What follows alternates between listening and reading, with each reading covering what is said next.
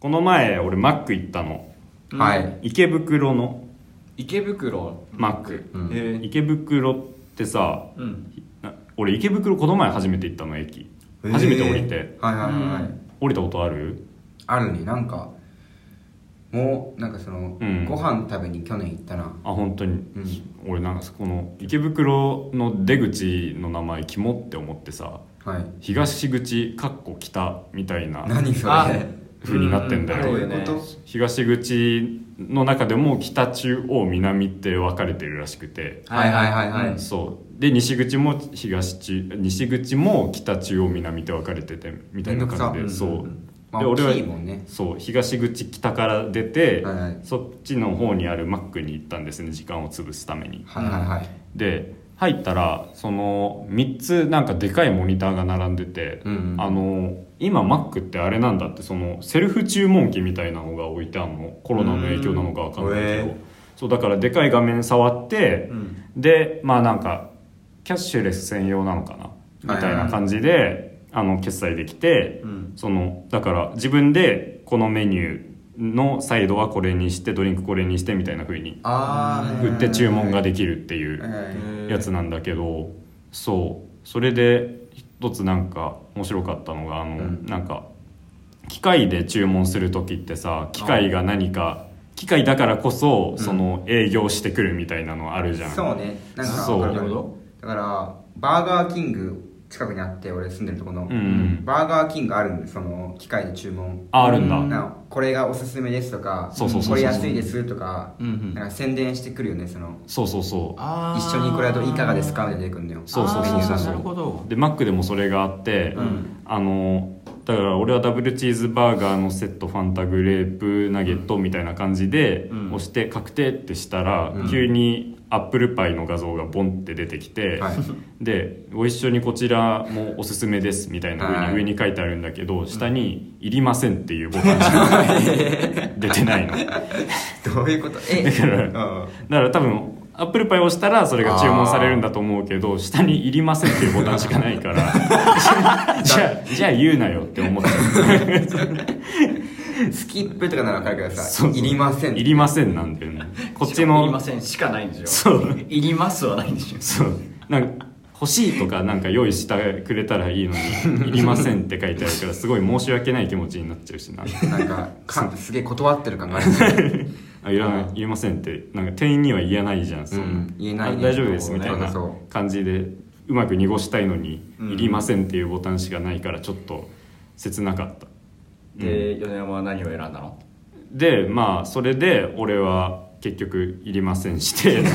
いりませんにしたんだ。うん、いりませんして普通にダブルチーズバーガーとなんとかのセットみたいなやつを待ってたんだけどうん。その今マックってうん。デリバリーと、うん。あなんデリバリーじゃないか。あの机まで運んでくれるパターンとはい。自分で机まで持ってくパターンとあるの、うんうん。でなんかそれもどっちにしますか？みたいな風にうん画面で出てきて、うん。あじゃあなんか持ってきてもらうのも面倒くさそうだしうんって思って、自分で持ってくことにしようっていう風にしたんだけど、うん。なんかしたらその番号がうん。出るじゃんあの上の方のモニターに自分の番号が出て、はいはいで何番の方って呼ばれて、うん。で自分で取りに行くみたいなことをやるじゃん。うん。でそうなんだけどその自分のっぽいメニュー出てきたらあ俺のだなって思うじゃん。まあ思うね。そう。でなんか俺のめものっぽいそのお盆を持って、うん。その店員さんがキョロキョロしてて、はい。でなんか全然番号とかも言わないから、うん。そのあれ大丈夫かなって思って、うん。ああ俺かもっすみたいな感じで、そのそのお盆持ったら「うん。あこちらですか?」みたいな風に言われたんだけど、なんかよく見たら違って、うん。だから その店員さんはそのあのあ席に届けに行きたかった方だったんだよね。だからそうその場で出すんじゃなくて席に届けに行く途中だったんだけど俺はそれを「あもらいます」みたいな。風に裏の人のやつをそうもらいそうになっちゃってすげえ恥ずかしかった。恥ずかしいな。うん。その後ろに直後に俺のやつが呼ばれた。あるあるねなんか。うん。よくないですね。あのシステム。そのうん。そのマックすごいななんか結構。いろいろすごいなでなんか進んでた俺の知ってるマックじゃないって思っちゃった、池袋のマックそうなってます今。そうっす、でもちょっと不完全だね。ちょっうんとそれがうん。ちゃんと機能してないねその、うん、まだ俺がちょっと手こずるぐらいの、うん。システム形成でした。うん。マックな最近あの俺もマックに行ったんだけど、うん。あのなんだっけ机からもオーダーできない自分でああるよね、ーやったことないけどなんか QR コード読み取ってみたいなやつでしょ？あしうんそんな感じかな、うん。銀のさ丸いシールがついてるの各席に、はいはいはいはいはい、はい。でモバイルオーダーできますよみたいな。あるよね。うん。やったことないけど。やったことはないんだいやあの、うん。最近楽天の、うん。あのなんだっけ？えっとクレジット作って、うん。あー。マックってあの楽天のポイントが貯まるじゃん。そうだね。うん、だから楽天のポイント貯めるには、うん。やっぱあのーなんだっけえっとカウンターまで行かないといけないのかなって思って。ああなるほど、うん。モバイルだとつかない感じするもんな確かに。楽天ポイント。うん。楽天のポイントを、うん、バーコードでさ読み取ってもらってポイントがつくから。そうだよね。ううん。ん、だからあのああモバイルオーダーだと踏み切れないんだ。そう。モバイルオーダーに。ーダーだとポイントがつかないかなと思ってうまくできてないのか。そこもちゃんとまだなんかあれだな不完全です、うんなんか。ちょっと。マックにはもうちょっと頑張ってうん。もらおうという。いいとこまで来てるんで。あと少しです。ってそう、うん。あと少しですよって言ってあげたい。マックには。なあ 誰なんだ。まあマック美味しいけどね。そうね。マック美味しいので頑張ってください、はい頑張ってください。行きましょう。はい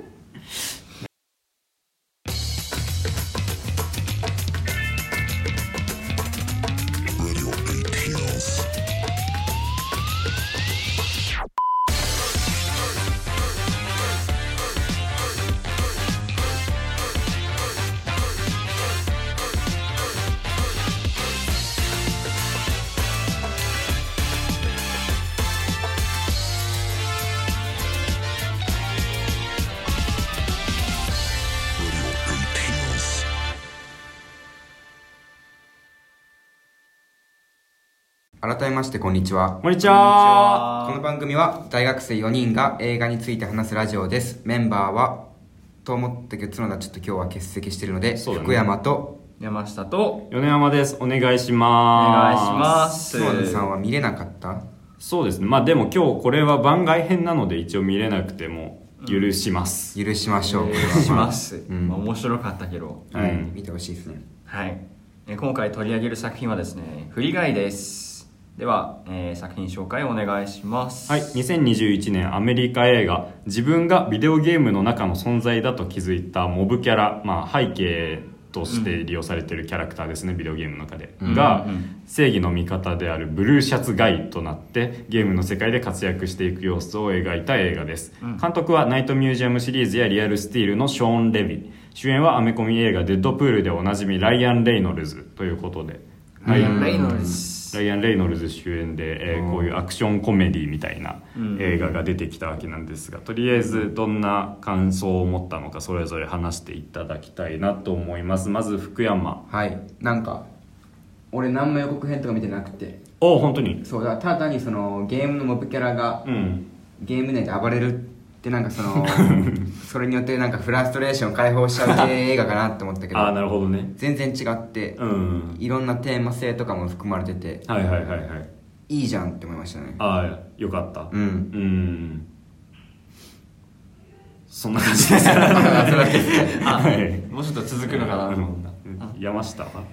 えっと、うん。好きです。あ好き。うん。あのー、なんかこう分かりやすくなんだろう。あのー、テーマ性があるって、まあ、福山言ってたけど、うん。結構意外と哲学だなって思ったりするところもあって、はいはいはいはい。ね。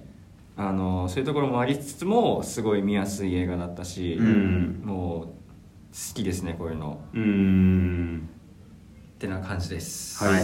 米山さんは？俺はなんかまあこの映画割と前から結構前からライアン・レイノルズがやるぞっていう噂を聞いてて、うんそのうん。ライアン・レイノルズがモブキャラをやるゲームのモブキャラをやるっていうだけで面白そうだなっていうふうに すごい期待してた映画で、うん。でなんかイメージその予告編とか見た感じ映像勝負の映画かと思ってたんだけど、意外と見てみたらストーリーでちゃんと勝負してる映画だなっていうふうに思って、うん。そう。こういうなんかビデオゲームネタ織り交ぜた映画とか最近結構あったけどやっぱそういうところに頼った映画でも全くないし、うん。そうちゃんとこのストーリーの面白さと味わい深さで勝負してる感じがすごいいいなっていうふうに思いました、このアイデアが面白いっていうのはもちろんなんだけどそのアイデアが面白いで終わってないとこがいい、はいはいはい、うん。確かに。うん。ちょっと深掘りっていうかテーマそうそうそう深い映画になってるんですよねちゃんと。これは。見た目以上に。見た見た人が考えられる映画になってるからね。そうそうそうそうそうそうそう。それがいいんですよね。うん。したらそんな感じでいいですか？そうですね。ただここから、えーネタバレありの映画トークとなります。ネタバレを知りたくない方はぜひ本編を見てから聞いてください。ということで。まあ本編これぜひ見てほしいですね。面白いので、うん。うん今結構おすすめしたい映画、誰にでもおすすめできる感じするはいはいはい確かに確かに。うん、んアクションも入ってるし、うん。こうドラマの要素みたいなのもあるし。ラブストーリー感もあるし、みたいな、うん。うん。意外とあの深い深いっていうか考えられる子供でも見れるみたいそうだなね。感じがあるよね、うんうんうんうん。これは本当みんな見てほしいなっていう感じの映画です、はい。そしたらまずストーリーを追っていきましょうか。うん。まあはい。軽くね。うん。軽くさっと追っていきます「フリーガイ」という映画。まず、えーゲームの中の世界から始まるんですけど、うん。えーっとなんていうゲームだっけ？フリーシティ。フリーフリーシティ。フリーシティっていうゲームで、うん。これがえーっとまあなんかとんでもない治安の悪い街のうん。ゲームなんですね。強盗も何でも犯罪し放題でうんうんうんで車を乗り回してうん。で女捕まえてみたいなことをうんうん。何でも夢が叶う街フリーシティだよみたいなゲーム性のやつで。まあこういうゲームまああるじゃないですか実際に。まあやるよねなんか。そうね。グランドセフトオート5っていうのがはいはい。一つ有名グラセフなとかうん。いろいろとしてあるけど、う。ん。そうそれを意識してるかなっていう感じで、うん。でまあその中のモブキャラだから町の一市民ですね、うん。銀行員として働いてるガイっていう男の人の、うん。まあ、生活が描かれるんですけどやっぱり毎日同じことの繰り返しで同じ服しか毎日着ないし、同じコーヒーしか頼まないし、うんで、まあ、毎日仕事場に行けば必ず銀行強盗が来てその度に手を挙げて床に伏せるっていう毎日退屈な人生みたいなこと。だから毎日すごいことが起きてるんだけどそれの繰り返しだからつまんないっていううん。ことをやってるんだけどでも彼はある日その運命の人に出会いたいっていう欲望が彼にはあって、はい。であの人は運命の人かもしれないっていうかっこいい女の人とすれ違うんですね。ですれ違ってその追いかけたいって彼は思うんですね、うん。でその時にいつもの生活のルーティンから抜け出してうん。でその人を追いかけてしまうと。うん。すると何かモブキャラの格好をしたやつが好き勝手しているらしいっていうことがそのゲームのプレイヤーとモブキャラはサングラスをかけてるかかけてないかっていうので見分けがつくのであのサングラスをかけてないキャラクターが勝手な行動をしてるぞっていうことで、うんそのゲーム会社の人たちに追われますガイが。うんなんだけど、まあ、そこら辺はうまくかわす。で、えーっとまあゲーム会社の人たちとしてはそんなモブキャラが勝手に動くなんていうのは想定外のことなので、うん。何かハッカーがいるのかなみたいな風に話が動いていきます、はいはい。で、えーゲーム会社の方の現実パートの方の話になるんですが、うん。えーっとミリーってのがそのかっこいい。かっこいい女の人、モロトフガール。そう、モロトフガールという名前のさっきの運命の人だって思われたうん。女の人を操ってる女の子、うんうん。まあ操ってるというか普通にそのゲームをプレイしてるだけなんですが、うんうん。その、まあ、ミリーがなぜゲームをプレイしてるかというとその自分の昔作ったゲームのデータが盗まれて今フリーシティに流用されているんじゃないかということを思っていてはいはい。その証拠を探すためにその、ま、ゲームの中を歩き回っているうんということで、でそのゲームのシステムを作った人がもう一人キーズという、はい。はいはい。で彼もまたそのゲーム会社に勤めていて、でうん。さっきガイを追いかけたりしていたのもまたキーズだったりするということで、ミリとキーズが2人で作り上げたゲームが、まあ、フリーシティに流用されてるんじゃないかなっていうことで2人は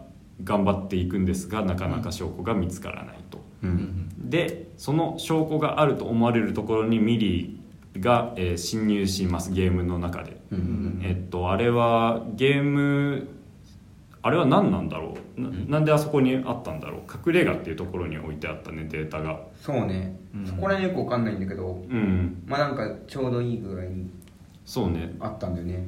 だから自分の 昔作ったゲームのうん。場所が撮られてるビデオデータっていうのをうん。そのゲームの隠れ家という場所に見つけたのでそこに侵入すると。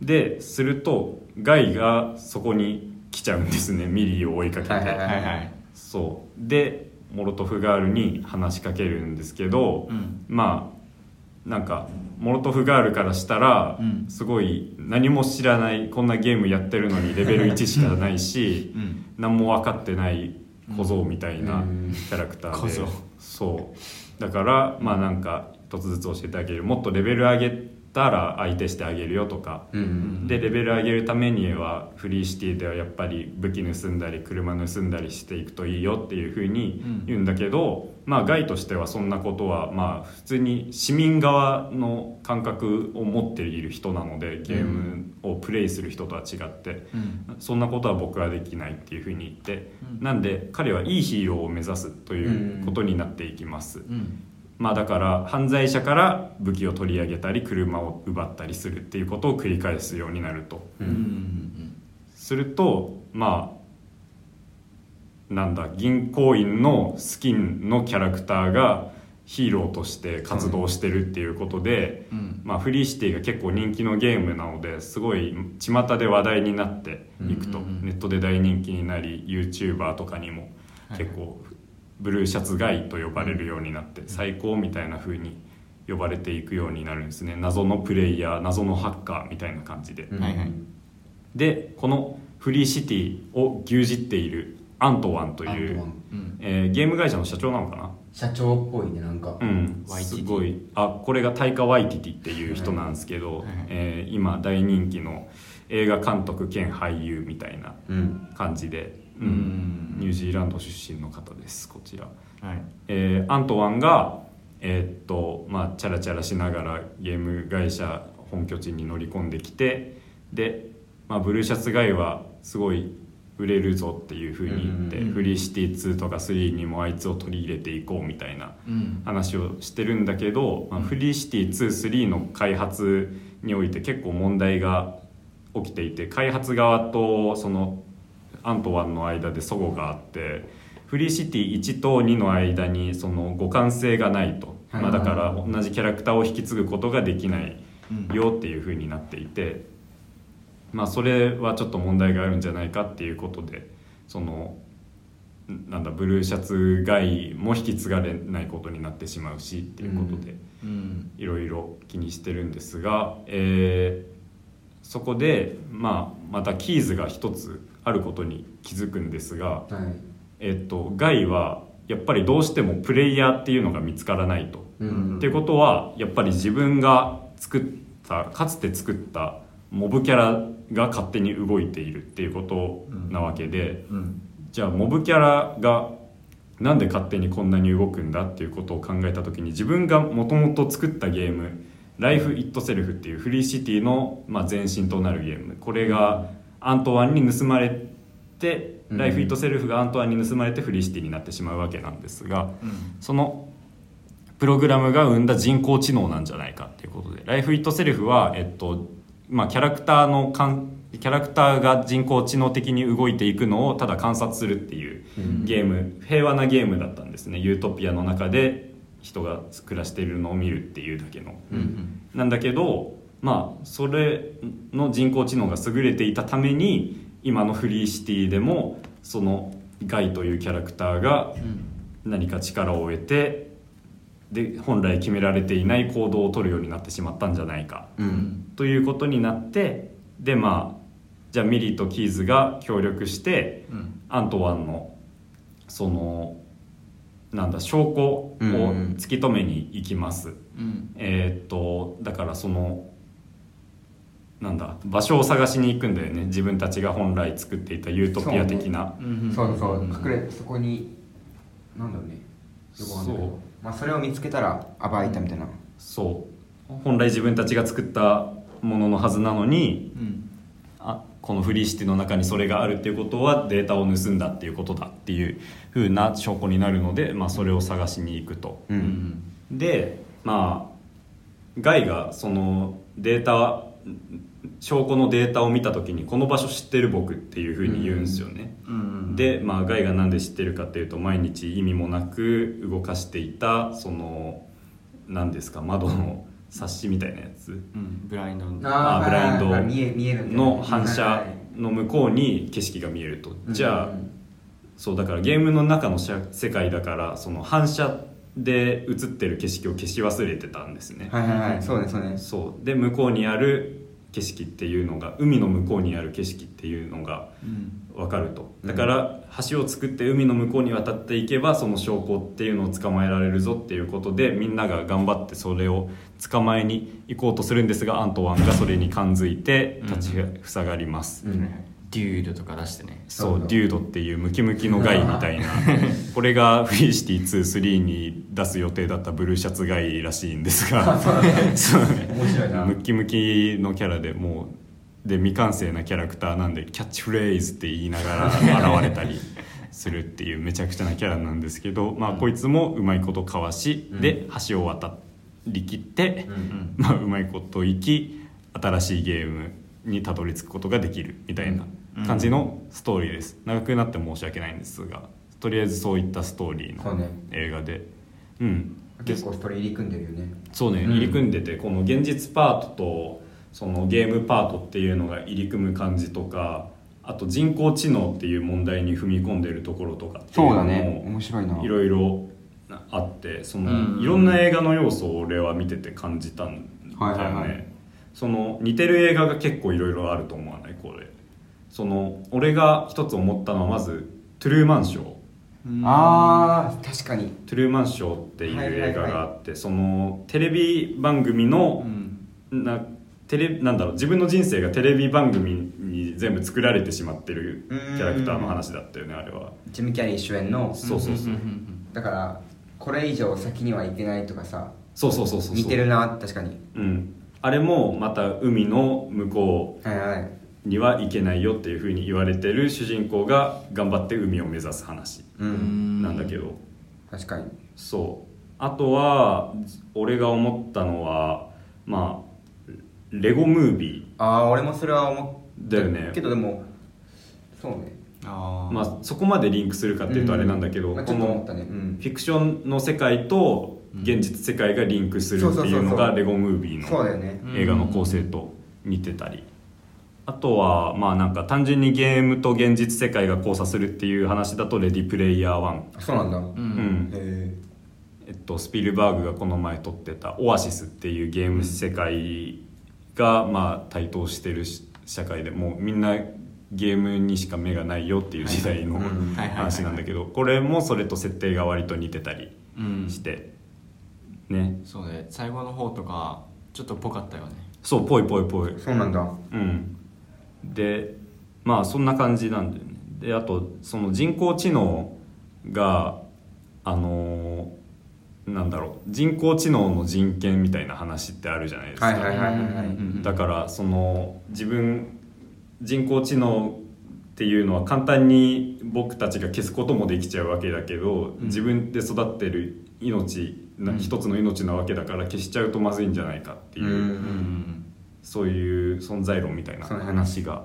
ちょっとしたそういう生命生命倫理的な話とか。そうそうそうそうそう。も入ってくるから、うん。そういうのを考えると「ブレードランナー」を俺は思い出したりして。そうだから本当いろんな映画を思い出させたんですよね俺は見てて。うん。うん。確かにな。あと最後のあのクライマックスっていうかデュードが出てきたところとかさ、うん。ポップカルチャーっていうか「はいはいはいはいスター・ウォーズ」とかそうね。ジャーズも出てきたし。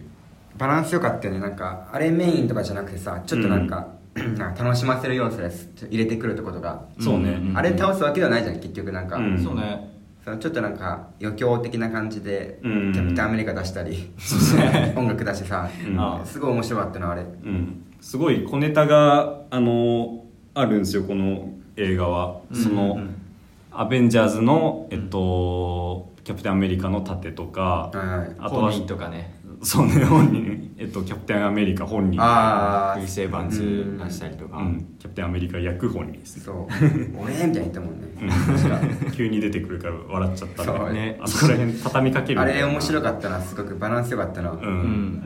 であとは「スター・ウォーズ」のライトセーバーが出てきたりとか。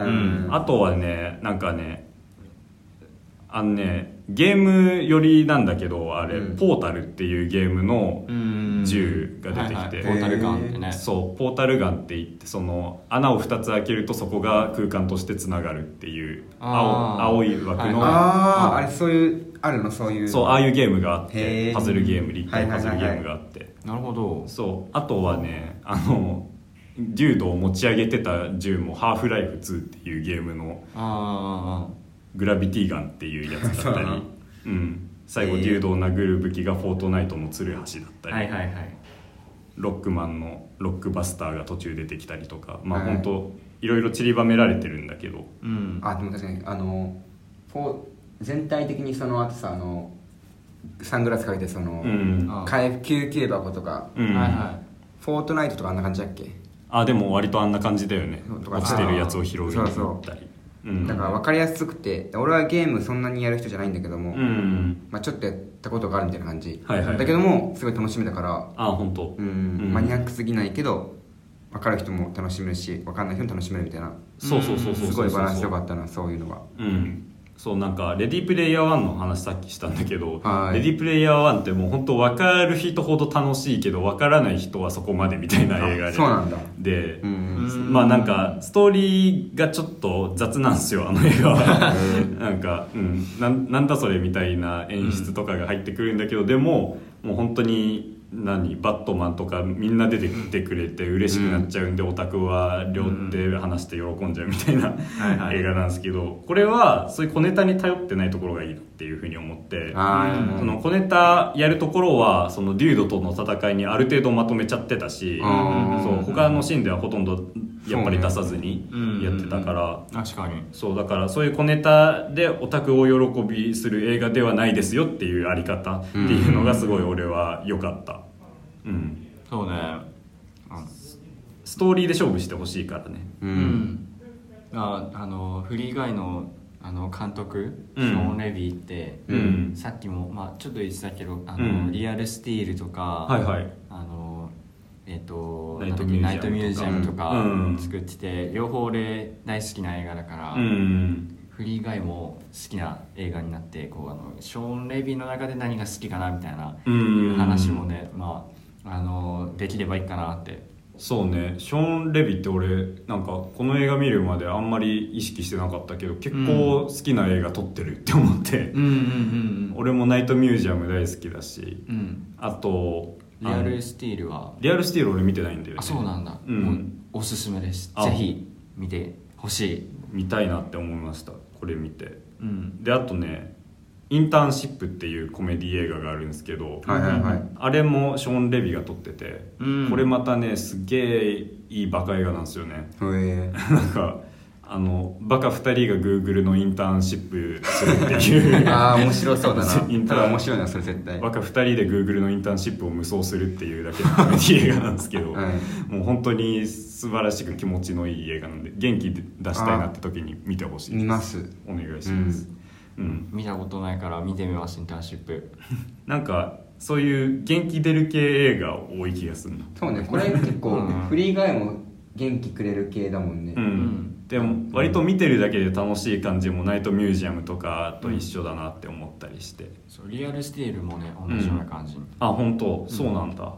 うーん。見ててスポーツ観戦してるみたいな感じ。あなるほどね。まああのボクシングみたいな話なんだけど、うん。あのロボットボクシングの話。ロボットボクシングだ。そう人間がボクシングするじゃなくて、うん。ロボットがボクシングする話。なるほどだから普通にスポコンみたいな感じでも見れるみたいな、まあまあそんなうん。うんそんな感じかな。なるほどね。えー、そうだからショーン・レビってちょっと注目したいなこ意れからって思いました、これ。面白いのかもしれないこの人結構。う、ん。すごいいい映画を連発してる感じがね。うん。見てみたいですね。この映画フリーガイに関してはやっぱりそのジャンルを横断していく感じが楽しいなって思うというか、はいはいはい。その俺が初め感じたのはそのなんか思ったより映像でそんなに楽しめないっていうふうに感じちゃったという まあかだからなんかすごいうん。映像美とか迫力とかで勝負してる感じではない、そうなんだよね。ねだからなんかすごいなんか自動車がバーンってなったりとかっていうのは画面にはあるんだけどでも全部のっぺりしてる感じがして、うん。そのやっぱりそこがゲームっぽさが抜けきってない感じっていうのはあってだからそれはあれなんだよね。あのレディープレイヤー1は結構そのゲーム世界に入り込んでる感じがめちゃめちゃ楽しい迫力がみたいなところがあったんだけどこの映画はそうでもないなっていうふうに思ったから俺初めあれあんまりかなって思ってたんだけどでもストーリー重視だこれって後半気づいてからすげえ面白くなったし、うん。うん。であとなんだろう恋愛映画っぽいジャンルになるところもあるじゃないですか、はいはいはい。あるね。それはあのモロトフガールと、うん。えーブルーシャツガイの恋愛シーンみたいなのもそうだし、現実パートでのミリーとキーズの恋愛みたいなうん。ところもあって。いやこれがどっちもすげえいいなっていうふうに思うんですよね。そうね、うん。このそうね。恋愛の回収の仕方がすごい良かったね。モロトフガールとえっとだからモロトフガールとミリーっていうのが本当は同一人物なんでだからモロトフガールとブルーシャツガイがキスするシーンと、うん。ミリーとキーズがキスするシーンがあって、はい。ミリー浮気じゃんみたいな感じがするんですけど浮気とも言えないんだよねそれ実はうん。そのキーズが作ったキャラクターが、うん。そのガイだから、うん。だからそのブルーシャツガイのあのプログラムにはそのキーズがミリーを意識して作った要素があって、うん。だからこそガイはミリーのことを運命の人だと感じちゃったっていう風なうん種明かしがあって、うん。あそれすげえ素敵っていう風に思うんですよね、うん。そうね、うん、この映画のキスシーンが大好きで。あ分かった。2回目でしょ。あの1回目もです。1回目もこれ一回目は2回目がすごい良かったな。2回目よかった。あのどー、パッてすぐ切り替わるああそうあれは良かった、うん。えっとミリーとキーズのキスシーンでしょ。そうね現実世界のあのーそう。ああ道路の真ん中で夜の街をうん。キスパッしてすぐ切り替わる。そうキスすごい良かった。唇がくっつく瞬間もうくっついた瞬間にもう次のシーンに行っちゃうみたいな、うん。パッていうあのカットアウトがすげえいいあれ良かった。なって思って、あともう一つ好きだったのがあのブルーシャツガイが一回そのああフリーシティのサーバーがシャットダウンされちゃって、はいはい。で自分のあの育ててきた記憶を失っちゃうんですよ、だからせっかく運命の人に出会えた出会えたことによって、うん。そのいろんな何毎日のループからそれによって抜け出すことができてたのに、うん。それで抜け出して得たいろんな感情とかっていうのをまた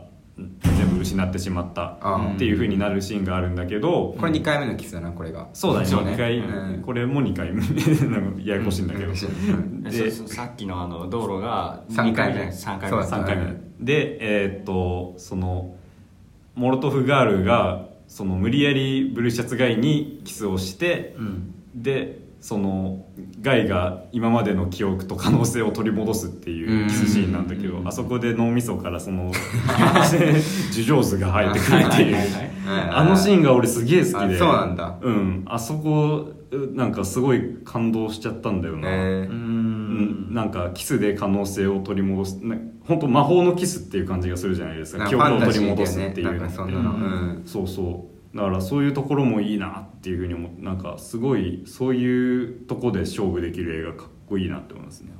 でもキスのコマンドないっつってかね。あ言ってたね。あ確かに。そう。俺そこであれって思って。その見つけたんだよね。でまあ 自そういう奇跡的なことかもしんないね。あ今全然気づいてなかったそれ俺。キスのコマンドはないぞ。キスのコマンドないはずなのにブルーシャツガイにキスされるっていうシーンが1回目のキスなんだよ。そう。1回目はわかんじゃんやってんのがそのプロシャツ会だから、2回目はっていう考えるとなんか確かに。分かってやってんのか分かってないでやってんのか分かんないけど。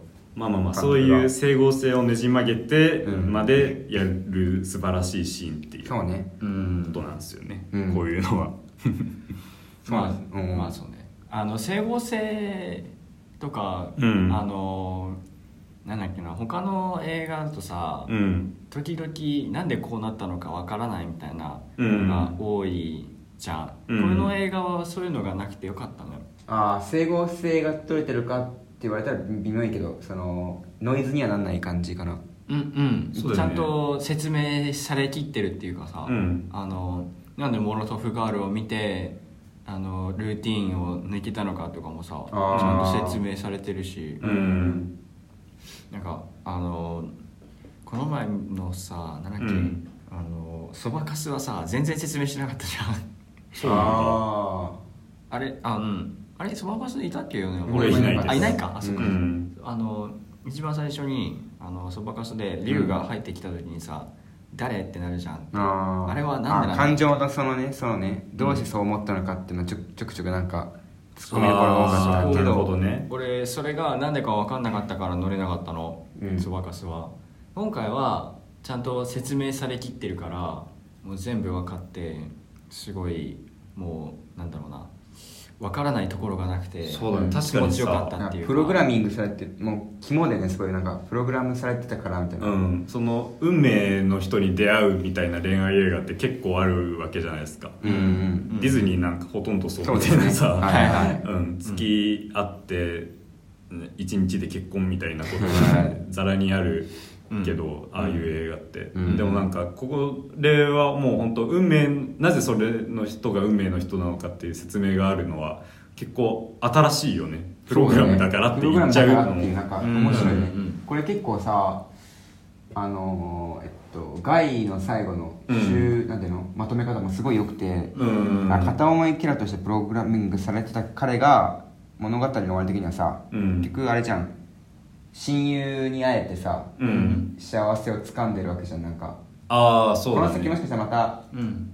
その探すかもしれないけども、うん。少なくともそのモロトフガールと付き合うことは自分から拒否した。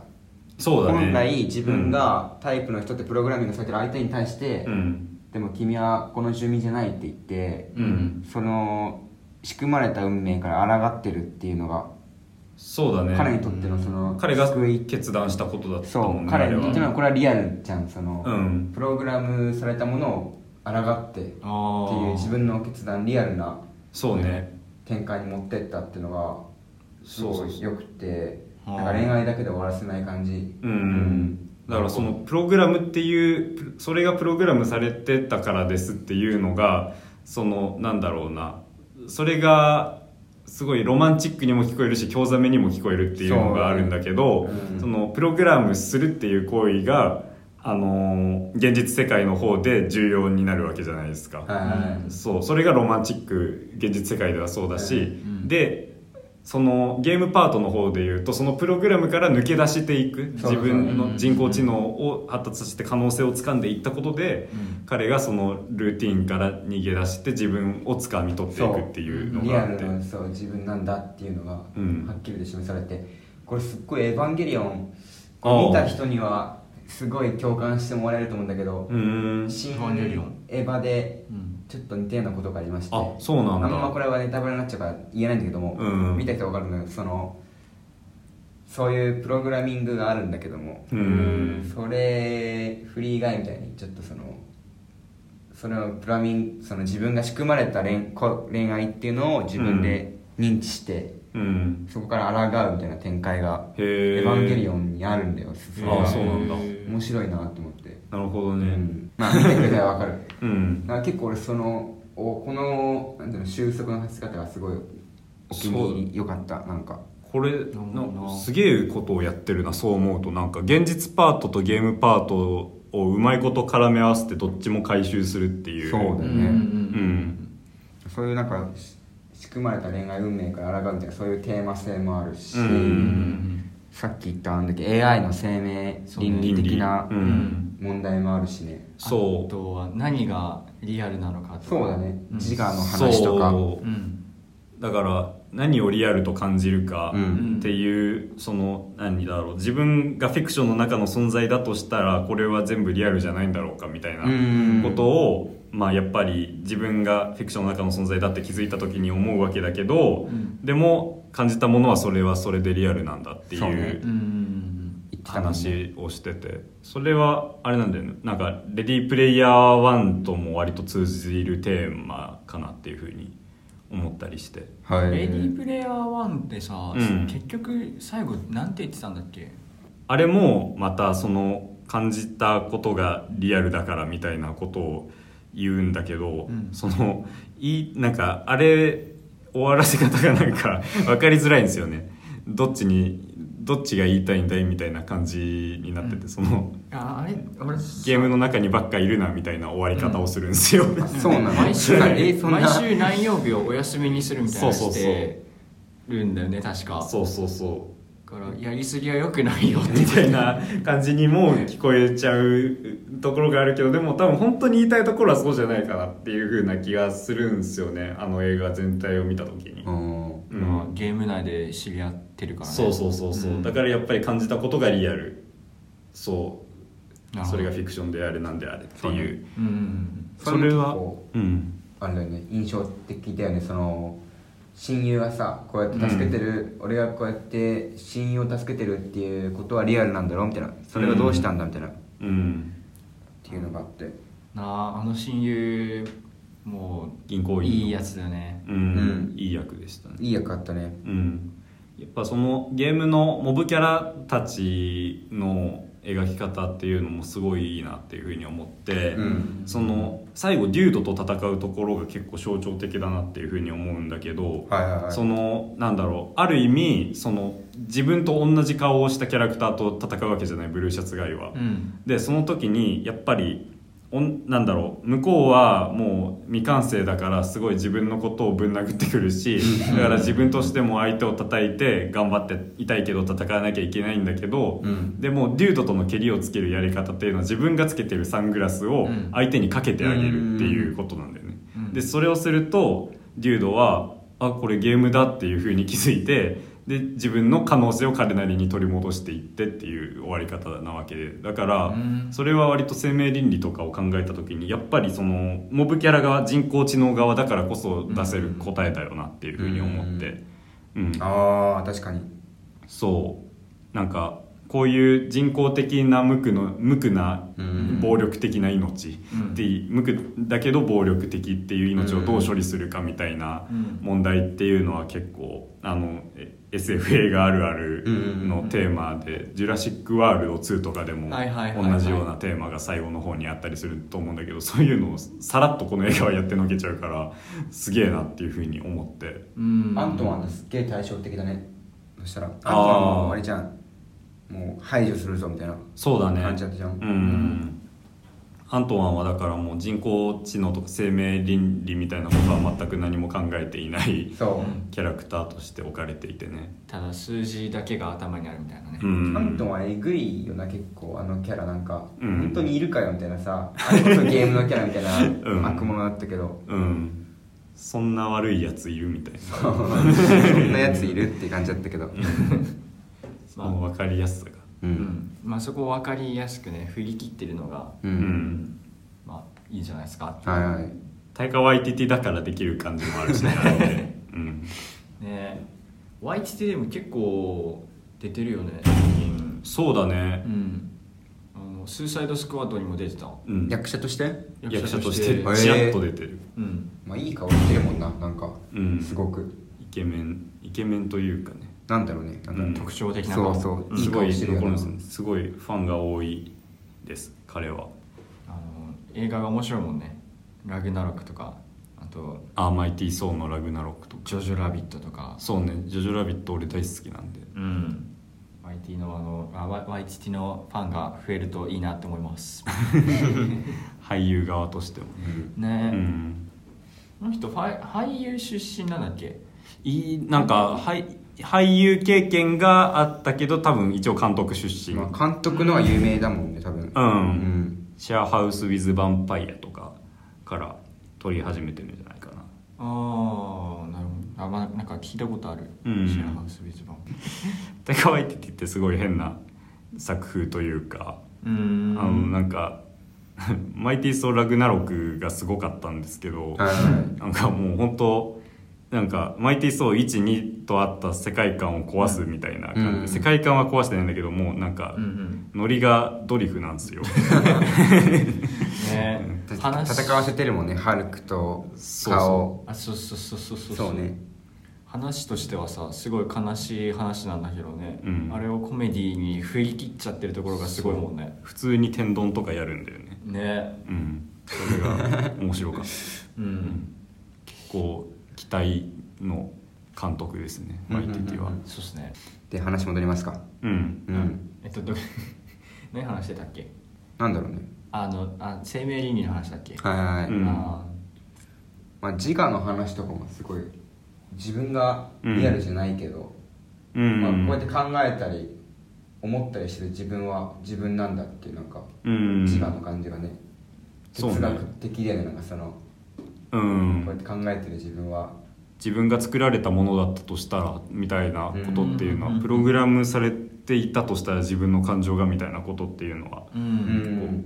こうあるんだけどその「ブレードランナー2049」ってそうん。の K っていう主人公がうん。自分がそのレプリカント、まあ、つまり、うん。さなんて言うんだ？人工人工知能っていうか人造人間。人造人間か、うん。人造人間なのかそうじゃないのかが分かんないっていうのそういうのを自分探ししていくっていう、アイデンティティをさあーはいはい。そうそう。だから自分のアイデンティティを探して旅をするっていううん。ブレードラン映画なんだけど。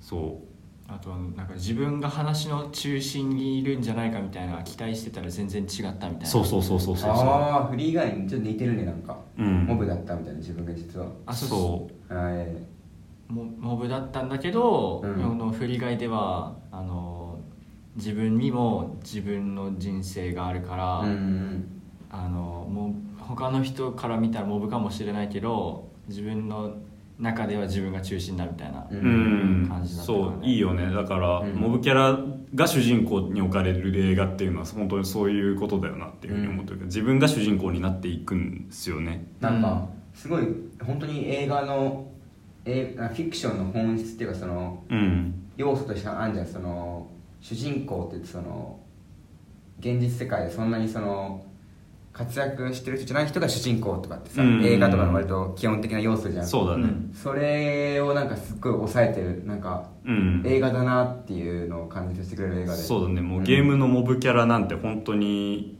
モブ中のモブですからね。うん。そのキーズとかもそもそも普通の人じゃんか。うん、うん、あそうだね。だけどもなんか映画で見慣れちゃってるからさ何も思わなくなっちゃってるけど、うん。さらにその中でもさらにモブキャラを下に置くことによって、うん。まあ気づかせてくれるよね、そうだね。うん、このなんていうの？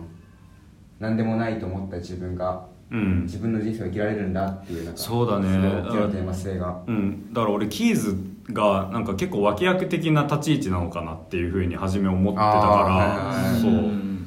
なんかん何そのネット警察みたいなうん役として最初は出てくるじゃないガイを追いかける。そうねはい。そうなんかそういう立ちふさがる系のやつとしているのかなと思ってたらもう本当話の中心に入ってくる感じとかっていうのは面白いね。うん。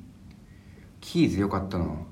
キーズを俺初めて見た。ジョー・キーリーあのストレンジャーシングスに出てくるよ。そうスティーブやスティーブだっけスティーブ、役がうん。うんなお俺これ最初言いたかったんだけど言えなくてちょっとずっともやもやしてすごい痛かった痛いや多分ストレンジャーシングス見たことある見てる人は絶対たうん。みんな好きなんだよそのそのスティーブってキャラが。あそうなんだ。もういいやつだもん。そうなんか。へえ。なんかシーズン1でさうん。あのちょい悪な感じだったけど、うん。最後いいやつじゃんってなって、うん。シーズン2からはさなんかお父さん的な感じじゃなかった？お兄ちゃん。お兄ちゃんだねみんなのお兄ちゃんみたいな。うーん。そう。まあとりあえずあのいい感じのキャラなんですよ、そうなんだ。そうすごい重なってスティーブとなんかあよかったな。へえジョーキーそのキーズが幸せになって俺はすごい嬉しかった。ああそうなんだ。よかったねってなっちゃう。うん嬉しかった。なんだろうねあと。だからなんか思ったけどあんまり有名な役者がライアン・レイノルズとタイカ・ワイティティ以外に出てないなっていうふうに思って。あおー。とチャニング・テイタムとかも一応ちょい役として出てくるんだけど 意味わかんないキャラ役はいはいはいだったしあのまあまあってやつでしょ。そあのチャニング・テイタムのあの部屋のううん。あの壁紙に貼ってあったポスターがさうん。あのアベンジャーズのインフィニティ・ウォーのポスターと、はいはい。横にデッドプールのポスターがあって、うん。あれは絶対うん。デッドプールが MCU に入ってくるっていうのをちょっと暗示してるんじゃないかなって思うんだけど。違います。そんな無責任なことやっちゃいけないんじゃない？この。全然ディズニー参加じゃないんだからこの映画。フリーガイが。ディズニー参加じゃないからこそそういう遊び心も。いやっていうわけないだろそんな。なんかサノスとかさ出てき,、う出てきたじゃん。サノスの指パッチみたいな。あ言ってたけど、うん。ダメだよダメか？そういうネタばらしみたいなことこういう映画がしないですもう出てきインサイたじゃないですか。ダーただのインサイダーなんかよくない。普通の。キャプテンアメリカとか出てきたじゃないですか。これは小ネタです。はい。ネタなのか？小ネタなのか？絶対に。いや最近、うん。あのーなんか YouTube で見たんだけどデッドプールの、うん。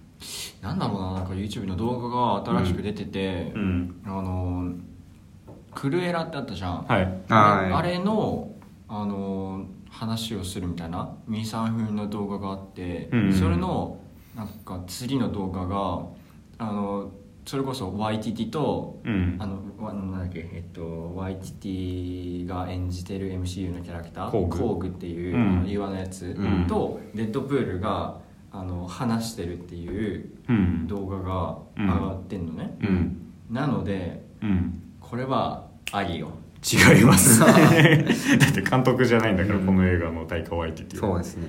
うん。こいつでも出てるじゃん？いやなんか MCU がでかすぎるだけでそれは。普通に小ネタですこれは。ライアン・レイノルズがそのデッドプールっていう役のキャラクターなんで、うん。うんまあだからそういう小ネ小ネタとしてうん。普通に入ってるだけだと思います、はい。ってことまあですみんな真山下相はのざれ言に耳をざ貸れ言とか言うな。まあはい、うん。どっちかはまだわからないと思いやわかるだろう。わかんないよ。まあいいや。ううん。うん。っていうことを、まあ、途中で思ってましたね、はでそれが途中に出てくるじゃん。あうん。のポスターが、うん。最後にまたキャプテンアメリカの種とか出てくるから、うん。もう最後で確信したい。くらそんな話をするか。勝手に話進みすぎなのでお前の中ではいはいはい、うん。すいません。まあなあのさっきのなんだっけ生命倫理の話とかにううん。んはちょっと戻りたいんだけどさ、うん。あのなんて言ななんて言えばいいのかな。あのもうまあなんかさっき話しちゃってたんだけど自分の人生がこう、あの嘘じゃないかっていうか作られたんじゃないかみたいな、ううん。んであのみんなにみんなあの、うんうん、と他のキャラクターもうん。まあ、プログラムとして作られたわけだから、うん。例えばあのコーヒーショップのあ店員さんとか。店員さんだったら、あのなんだっけコーヒー1種類しか作らないみたいな、うん。決まりきった人生を送ってるわけじゃん、うん。でそれをあのフリーガイあガイってやつが、うん。あのなんかそのループから抜け出してで自由を掴んで、うん。でみんなに自由をあのなんつうのかな共有していくっていうかなんかこそうだね。布教していくじゃん、うんそのあの流れが、うん。なんつなんかなんだろうな見てて革命みたいなはいはいはいはい。感じで結構、うん。はいはい。あの自分にもあのなんか見てる側の自分にもなんていうのかな人生っていうか、うん。ことにもちょっと考えさせられたんそうだよね、ううんん、思った。そのガイが演説するシーンがあるんだけどその、うん。なんだ NPC たちに向かってゲームの、うん。そのシーンでその銀行にいつもいてで銀行強盗が来るからずっと手を挙げてるおじさんみたいなのがいて、うんまずはその手を下ろしてごらんよって言うんだけどいや下ろせないよ銀行強盗が来た時上げといた方がいいからっていうふうに 言うんだけど最後のシーンでは彼がまあ手を下ろせるようになってる下ろせるようになってるみたいなうん。ところとかやっぱそういうので分かりやすく教えてくれる感じがあっていいよね。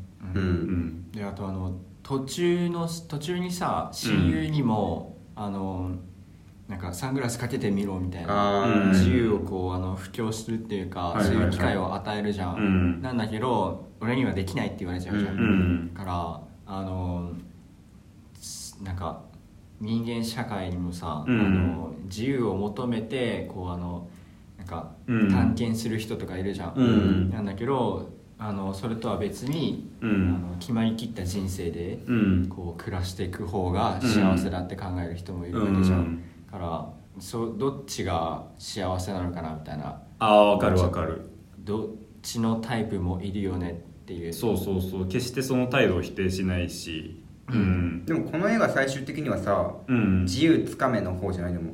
ああでもそっちに話よるの終わ感じはあるり方的にはか。そうどっちも幸せあるよねじゃなくてそのうん。自由をつかもうぜになってるじゃん、うん。そしたらあれじゃない？なんか。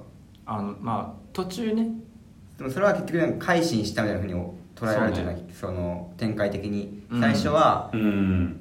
決まりきったルーティンを過ごすのがいいって思ってたやつが最終的に自由。何をするんだ？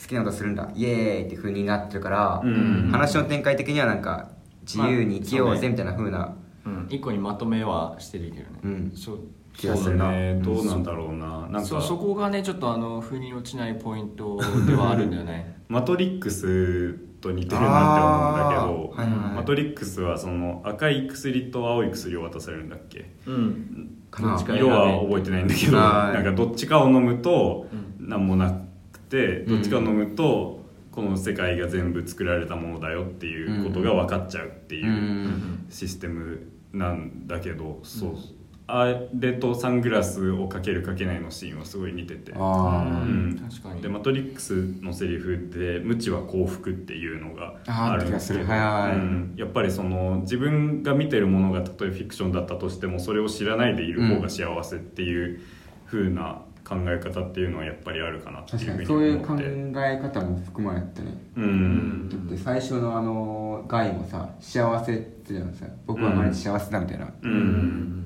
もう作られた幸せだけどねうん。だからやっぱそのガイがそのサングラスかけてごらんよっていうシーンはそそれを押し付けちゃうからよくないのかなっていうふうに思うというあかあはいはいはい。自分で使う確かにね最終的に。警備員は最終的にその自分でその結構危ない場面橋とかに行って、うん。で親友を助けるっていううん。冒険をして自分の可能性をつかみ取るわけだから、うん。そう。確かにそこが違うね最初の押し付けられてたもんね、うん。あっていう点では違うかもね。あ確かに。綺麗にもうんあそこはうん。なんか割と回収されてるような気もするな。うん。